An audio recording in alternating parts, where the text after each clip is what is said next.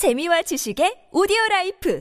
팟빵 안녕하세요. 군사 돋보기입니다. 아마 이 영상이 올라갈 때쯤이면 많은 분들이 우크라이나군의 가장 주요한 방어 핵심 지역인 바흐무트가 끝없는 러시아군의 공세 끝에 결국 함락당했다는 비관적인 소식을 들으셨을지도 모르겠는데요. 지난 1년간의 우크라이나 러시아 전쟁을 돌이켜 볼 때 러시아 측은 관영 매체인 타스 통신 등을 통해 실제 전과와는 다른 거짓 정보를 숱하게 내보내 왔고 이 사실을 여러분 또한 이제는 잘 아실 겁니다. 그러나 왜인지 모르겠지만 우리나라 주류 언론들 중 어떤 곳들은 이런 러시아 측의 거짓 보도를 토대로 실제 전황과는 다른 잘못된 소식을 전달하는 일이 1년간 여러 번 있었죠. 현지 시각 4월 1일 러시아의 바그너 그룹 용병들의 선전 조직이 밝힌 바에 따르면 바그너 그룹 보병대가 바흐무트 도심지 한복판에 들어가 검은색의 바그너 그룹 깃발을 꽂았으며 이로 인해 바흐무트가 러시아 손에 들어가게 되었다고 하는데요. 그동안 우크라이나군은 힘든 상황 속에서도 바흐무트에 본격적인 공세 부대를 투입하지 않고 아껴두면서 버텨왔는데 정말 바그너 그룹의 말대로 바흐무트가 함락되었는지 우크라이나군의 대공세가 임박한 지금 우크라이나 전선의 상황은 어떠한지 살펴보겠습니다. 전문가는 아니지만 해당 분야의 정보를 조사 정리했습니다. 본의 아니게 틀린 부분이 있을 수 있다는 점 양해해 주시면 감사하겠습니다. 바그너 그룹의 수장인 예브게니 프리고진은 현지 시각 4월 1일 한 영상 을 공개하며 대대적인 선전 활동을 벌였는데 이 영상 속에는 검은색의 바그너 그룹 깃발이 도심지 한복판에 꽂혀 이곳이 바그너 그룹에 의해 점령당했다는 것을 보여줍니다. 친러 OSINT 보도들에 따르면 이를 통해 드디어 러시아군이 바흐무트에서 우크라이나군을 완전히 몰아내고 도시를 함락시켰다는 것을 알 수 있다고 난리인데요. 그러나 이들의 선전은 4월 1일 만우절에 맞춰 내놓은 것처럼 새빨간 거짓말이라는 것이 금세 드러났습니다. 바흐무트 현지의 지리에 대해 빠삭한 우크라이나 측 OSINT 정보통이 전한 바에 따르면 검은색의 바그너 그룹 깃발이 꽂힌 이 건물은 바흐무토카 강으로부터 약 460m 서쪽에 있는 건물인데 이 건물 주변은 지금까지 2주가 넘도록 러시아군과 우크라이나군이 마구 뒤엉켜 치열한 시가전이 지속되어 온 곳이라고 합니다. 이 건물의 정확한 좌표는 북위 48도 35분 31초 3, 동경 38도 00분 08초 9인데 이곳은 우크라이나군이 방어선을 바흐무토카강 일대로 물리기 이전부터 우크라이나 방어군과 많지 않은 러시아군 공세 전력 사이에서 종종 교전이 벌어졌던 곳이라고 합니다. 이 지역의 상황에 대해 미국의 전쟁연구소 ISW의 공신력 있는 분석이 나왔고 미국의 군사 전문 매체인 The Drive War Zone의 보도에서도 좀 더 정확한 분석이 나왔는데요. 이 보도들에 따르면 바그너 그룹의 깃발이 꽂힌 바흐무트 서부의 이 지역은 여전히 러시아군과 우크라이나군 사이에 치열한 교전이 벌어지고 있는 경합지인 것이 사실이지만 아직 이곳을 통제하는 것은 러시아 측이 아니라 우크라이나 측이라고 합니다. 양측의 전력이 서로 뒤엉켜 있는 탓에 혼란스럽기는 하지만 소수의 러시아군 보병들이 간간히 식별되고 있을 뿐 러시아군의 전차 및 장갑차와 같은 장비들은 발견되지 않고 있으며 이를 볼 때 이곳을 여전히 통제하고 있는 것은 우크라이나군 측일 것으로 추정됩니다. 이 영상에서 식별되는 검은 깃발은 거짓 선전전을 위해 은밀히 침투한 러시아 바그너 그룹 대원들 소수가 꽂아놓고 빠져나온 것일 가능성이 크다고 평가되고 있는데요. 우크라이나군 동부작전 사령부가 밝힌 바에 따르면 러시아 수뇌부에서는 지난해 12월부터 3월까지 동계 공세를 통해 어떻게 해서든 루안스크주와 도네츠크주를 모두 장악하라는 절대적인 명령을 내렸다고 합니다. 그러나 4월에 시작된 지금까지 러시아군은 여전히 루안스크주 및 도네츠크주를 점령하기는커녕 바흐무트에서 하루 500여 명 이상의 전사자를 내며 피해만 입고 있는데요. 바그너 그룹에서는 거짓말을 해서라도 바흐무트를 점령해야 한다는 상부의 압박을 드러내고 싶었기에 이번 일을 벌인 것으로 보인다고 여러 OSINT 전문가들과 각 정보기관들은 분석하고 있습니다. 실제 바흐무트 일대에서 러시아군과 우크라이나군의 상황은 완전한 교착을 이룬 상태입니다. 그동안 지속적으로 병력만 희생시키는 공세를 반복해온 러시아군이 더 이상 공세를 유지하기 어려운 상황에 직면했기 때문인데요. 최근 마크 밀리 미 합참 의장이 바흐무트 인근에는 아직도 약 3만 6천여 명의 바그너 그룹 용병들이 남아있다고 하지만 이들의 상태는 참담하기 그지없는 상황이라고 합니다. 이들은 병력의 대부분이 손실되어 재편을 거쳤고 많은 이들이 전투 력이 부족한 신병들로 대체되었다고 하는데요. 그 때문에 이들은 해당 전선에서 동시에 투입된 러시아 공수군의 손실을 메꾸는 정도의 역할 외에는 할 수 없는 상태라고 합니다. 현지 시각 4월 1일까지 1년 1개월이 넘는 기간 동안 기록된 러시아군의 손실은 그야말로 경악할 수준인데요. 4월 1일까지 러시아 정규군은 17만 4,129명이 전사했고 바그너 그룹 용병들은 5만 6,873명이 전사했습니다. 여기에 더해 러시아 국가근위대 전사자 수 또한 7,302명에 달하며 루안스크 반군과 도네츠크 반군들의 손실까지 따지면 더욱 그 피해가 커지는데요. 모두 합쳐 4월 1일까지 러시아군의 전사자 수는 무려 23만 8,304명에 육박합니다. 이 정도면 러시아의 노동 가능 인구가 크게 부족해졌고 전쟁이 끝난 후 국가 성장 동력을 회복하려면 완전히 밑바닥부터 다시 쌓아 올려야 할 판인데요. 현재 전해지는 여러 OSINT 소식에 따르면 바흐무트에서 러시아군은 사실상 우크라이나군을 포위하기 위한 역량이 모두 상실되어 버린 상태입니다. 바흐무트로 이어지는 50506 도로와 H32 도로를 차단해 버리려는 시도를 계속함으로써 우크라이나 군 측이 포위 소멸될 것을 우려해 바흐무트를 버리고 떠나게 만들려 했지만 끝끝내 우크라이나군이 바흐무트를 방어하는데 성공한 것으로 보이는 상황인데요. 바무트에 대한 러시아군의 공세가 계속될수록 점점 더 전선이 넓어지면서 투입되는 병력은 더욱 분산되었고 그만큼 공세 효과는 약해지고 피해만 가중되었는데 심지어 일부 지역에서는 오히려 우크라이나군이 반격 시도함으로 인해 러시아군이 수세로 돌아서기도 한 상태입니다. 이제 러시아군은 오로지 바무트 시가지로만 전력을 투입시킬 수 있는 상황까지 악화되었습니다. 그러나 우크라이나군은 전차 및 장갑차 전력을 활용해 기동 방어를 수행하고 요새화된 시가지에서 끈질기게 버티며 러시아군을 계속해서 막아내고 있습니다. 우크라이나군 측의 피해 또한 심각하지만 러시아군 쪽은 전혀 진전을 이루지 못하고 있는 상황에서 더욱 심각한 피해를 입고 있는데요. 우크라이나군은 오히려 지금과 같은 상황을 잘 이용하며 러시아군의 피해를 더욱 가중시키고 있는데요. 현재 우크라이나군 측은 바무트 일대에서 러시아군이 크게 약해졌으니 이들에게 반격을 가할 것이라는 기만전을 펼치면서 미국이 지원한 M2A2 브래들리 보병 전투 장갑차를 조금씩 노출시키고 있습니다. 그러나 이는 본격적으로 반격을 가하려는 시도가 아니며 해당 지역으로 러시아군이 더 많은 병력을 투입하도록 만들어 피해를 더욱 키우게 하는 효과가 있는 것 으로 전해지는데요. 러시아군 입장에서 이제는 싫어도 바흐무트를 점령하는 것 외에 현재 상황을 더 나아지게 만들 수 없는 최악의 상황이 된 터라 바보지심을 알면서도 바흐무트에 계속해서 예비 공세 병력을 더 투입시키고 있는 것으로 파악됩니다. 3월 30일에 전해진 여러 워싱턴 소식에 따르면 러시아군은 제20차량화 소총 사단을 아우디이우카 인근의 보디아네 방면에 투입시켰지만 막대한 피해를 입으며 손실을 크게 키워버렸다고 합니다. 루한스크주와 도네츠크주 일대에 퍼져 있는 돈바스 반군들도 이제는 제대로 싸울 수 없는 상태라 제20차량화 소총 사단이 무리하게 투입되었다가 큰 피해를 입고 있는 것인데 앞으로도 더 투입할 수 있는 병력이 크게 부족한 러시아군은 다른 지역의 사단 전력을 끌어와 이곳저곳에 전선에 투입시킬 수밖에 없을 것으로 보입니다. 크레미나 스바토 전선에서는 러시아군이 크레미나를 돌파하기 위해 또 공세를 시도했지만 역시나 실패했고 크레미나를 방어하기 위해 후방에 배치되어 있던 러시아군 제144 차량화 소총 사단은 디브로바 북서쪽으로 진격해 우크라이나 방어선을 공격했다고 하는데요. 그러나 이 지역 방어선 또한 우거진 숲과 마을들을 중심으로 단단히 구축되어 있는 상태라 이 지역에 대한 러시아군의 공세 역시 실패할 가능성이 높은 상황으로 보입니다.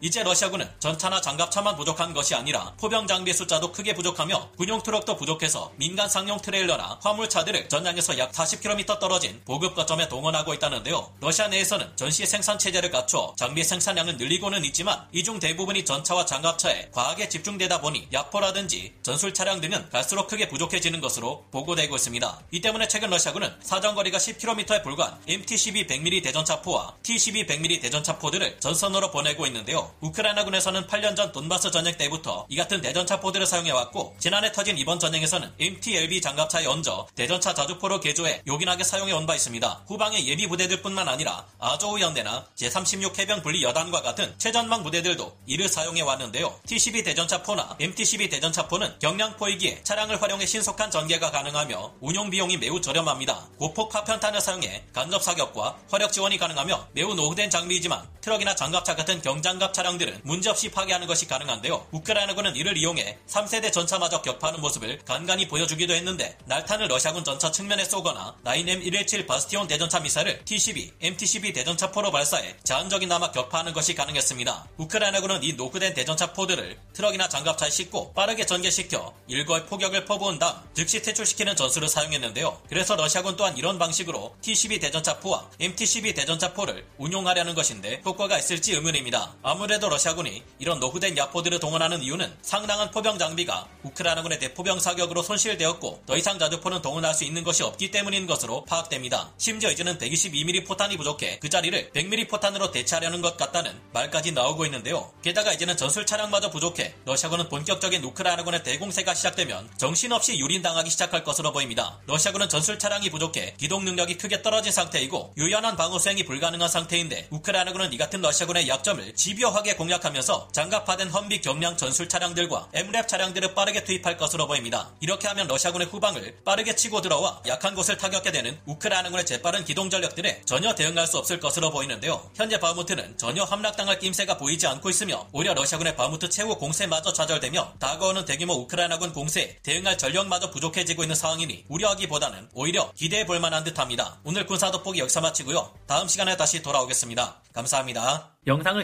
재밌게 보셨다면 구독, 좋아요, 알림 설정 부탁드리겠습니다.